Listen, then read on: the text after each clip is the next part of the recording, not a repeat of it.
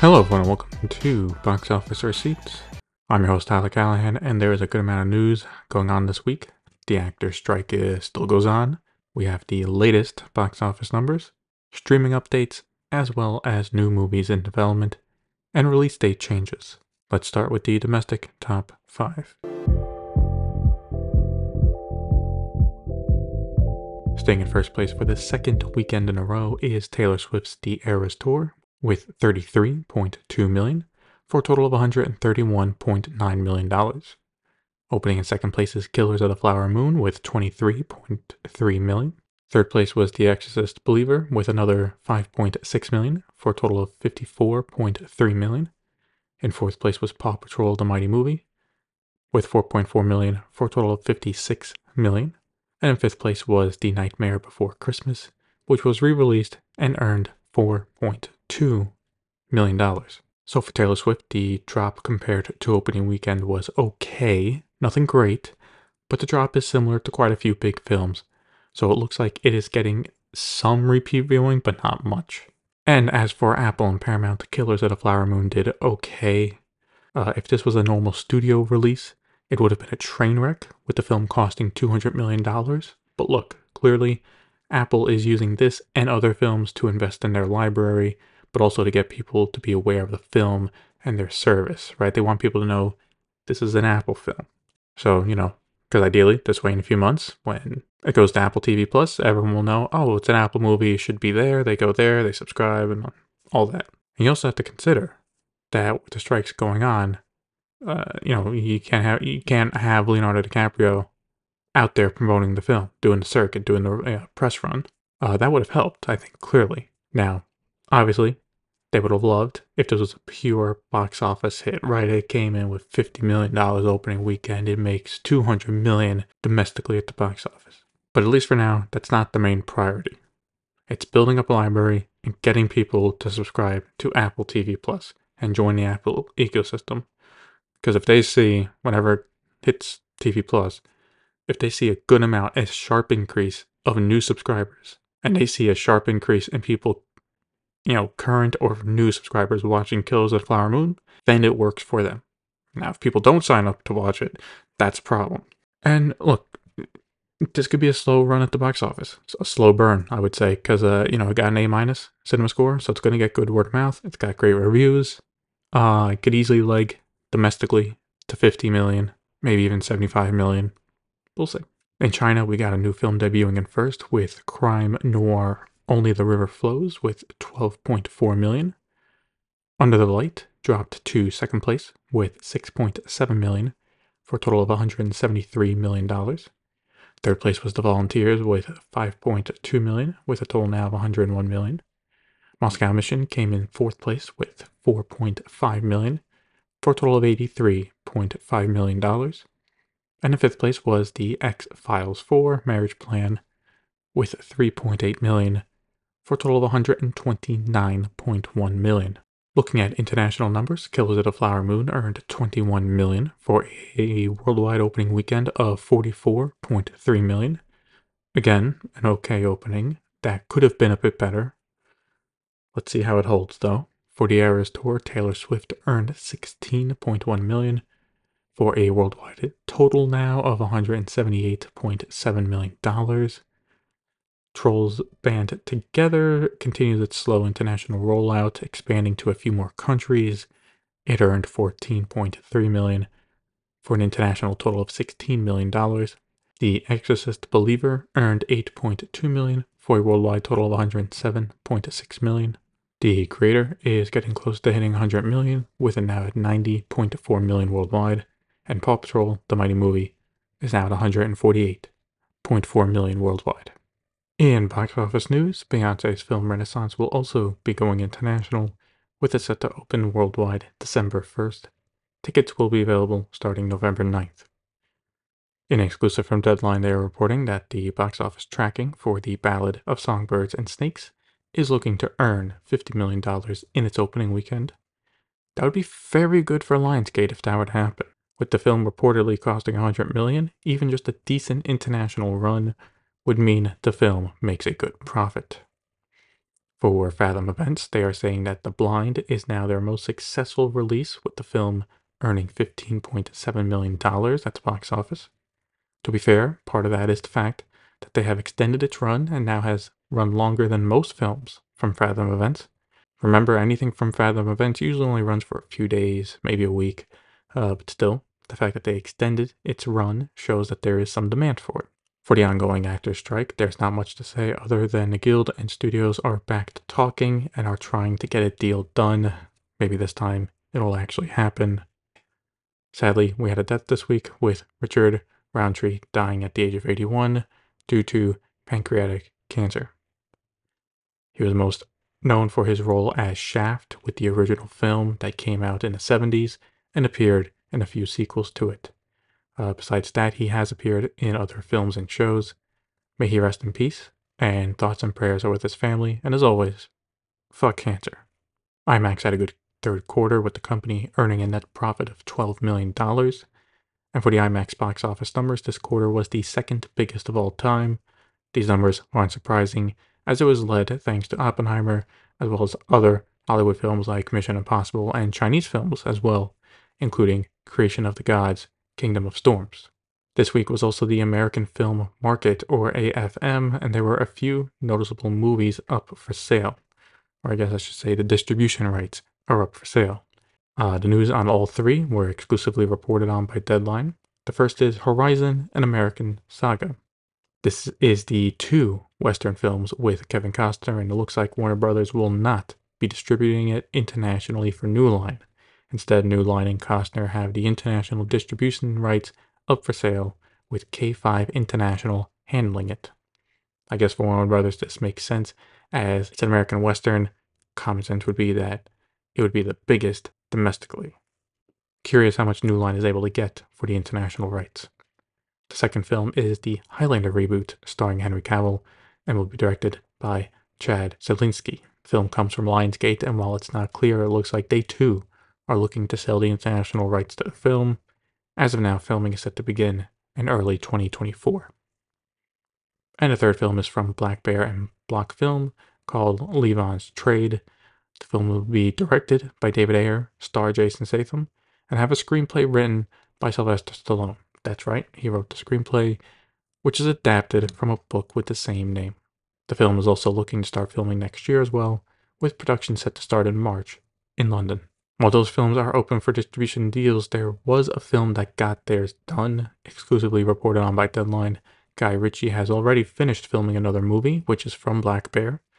As for what we know about the film, it's not much, but we do know it is an action movie starring Jake Gyllenhaal, Henry Cavill, and Eiza Gonzalez.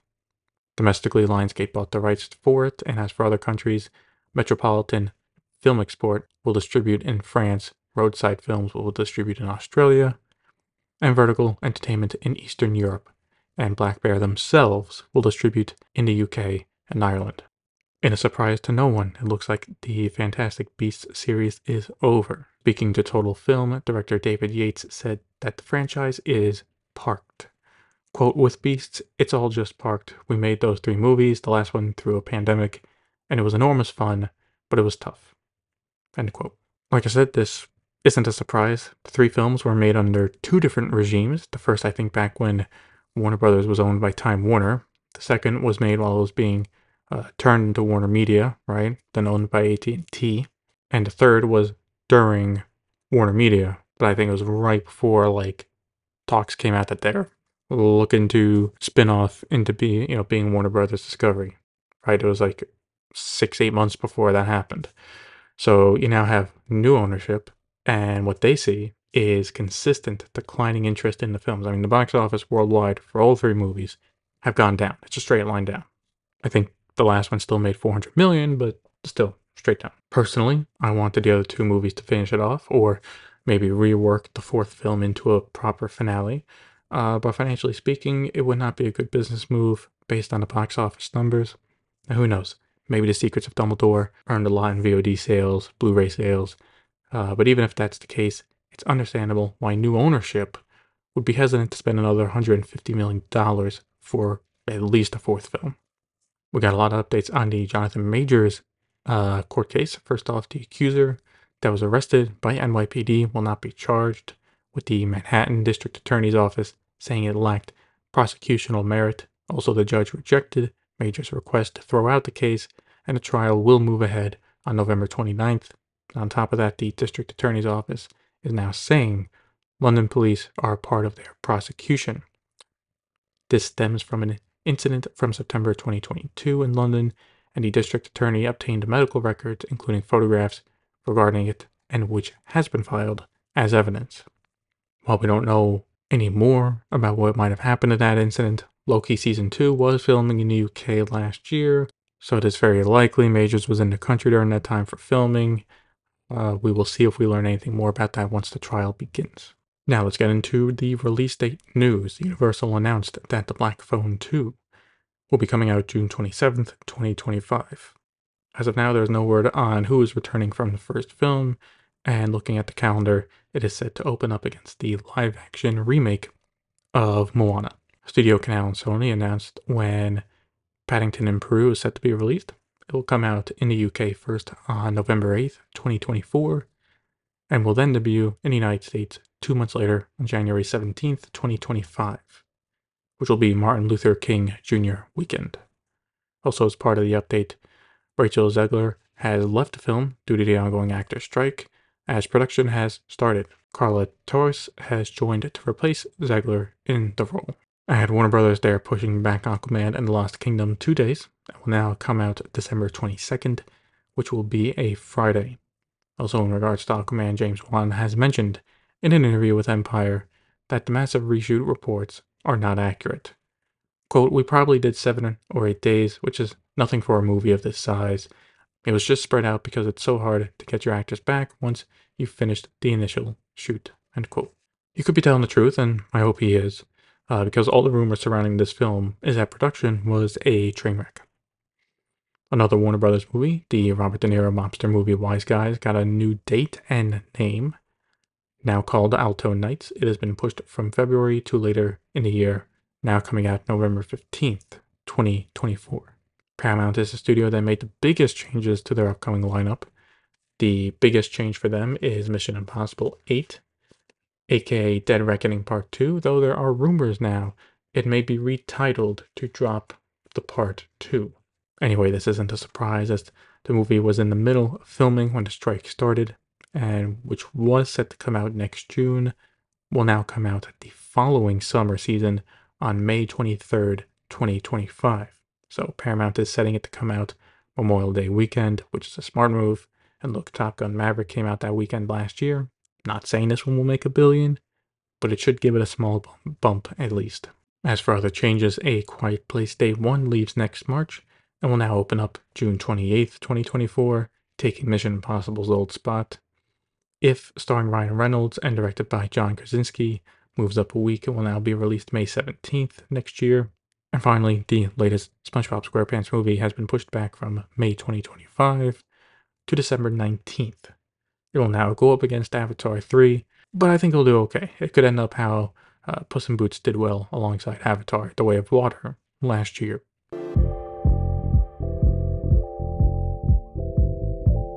For VOD Premium, let's start with Sony and Prime Video, where Crunchyroll is now available as a Prime Video channel. Crunchyroll is the leading anime streaming platform from Sony and is available with two plan options Fan for $7.99 per month and Mega Fan for $9.99 per month. Both offer ad free viewing, with the main difference being the, of the two is that Mega Fan allows viewers to download for offline viewing. Now, I'm not sure if you sign up for Megafan, uh, Crunchyroll via Prime Video. I'm not sure if you were able to download for offline viewing.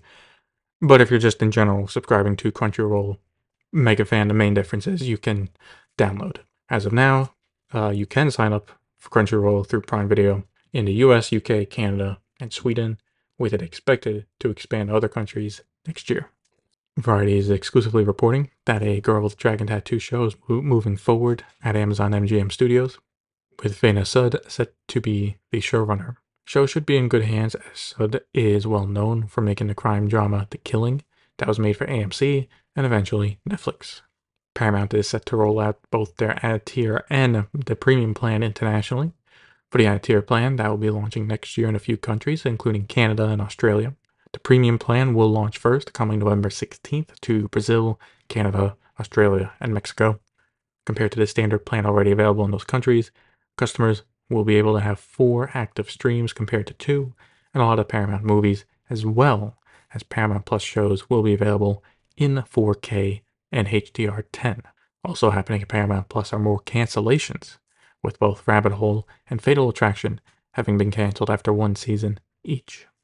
At Apple, they are raising the price of their subscription services, and that includes Apple TV Plus. While it was $6.99 per month, it will now be $9.99 monthly, or if you want to subscribe annually, it will be $99. While they don't release subscriber numbers, I'm curious how many people subscribed to TV Plus as a standalone service and not a part of the uh, the Apple One bundle. Comcast released their third quarter numbers, and there is a bit of good news for Peacock. It gained 4 million subscribers to bring its total to 28 million paid subs. Thanks to this and its recent price hike, revenue increased as well, bringing in $830 million compared to Q3 of last year, where it only brought in $506 million. And on top of that, expenses went down, with the service losses being 565 million for the quarter. However, it is only down slightly, as Q3 last year's losses were $614 million. So, Peacock right now is making a lot more cash for the company, still costing a lot though to run. So, it's a work in progress. At Disney Plus and Marvel Studios, it looks like they have found their new team for Daredevil Born Again. In an exclusive from The Hollywood Reporter, they are reporting that Dario Scardapane will be the new showrunner, and Aaron Moorhead and Justin Benson will direct the remaining episodes needed to film. Scardapane has some Marvel experience, having written and executive produced Punisher. And as for Moorhead and Benson, well, they directed Moon Knight and are the lead directors for the second season of Loki, which so far has been great. Now, personally, I have not watched The Punisher, so I am not sure about Scardapane's work, but like I said, Loki season 2 has been great, and for the most part, I enjoyed Moon Knight. Hopefully, the new creative team will work well, and Daredevil ends up great. For Marvel Studios, they can't afford it not to. We also have the Nielsen Top 10 charts for the week of September 25th to October 1st. Suits came in first place overall, but it is starting to slow down, with it getting 1.4 billion minutes watched. Grey's Anatomy noticeably came in second place overall with 958 million minutes, and season 5 of Love is Blind on Netflix has helped it get to third place, right behind Grey's Anatomy with 934 million minutes. For Disney, Ahsoka is staying in the top 10 streaming originals chart, with it coming in at fourth place with 572 million minutes.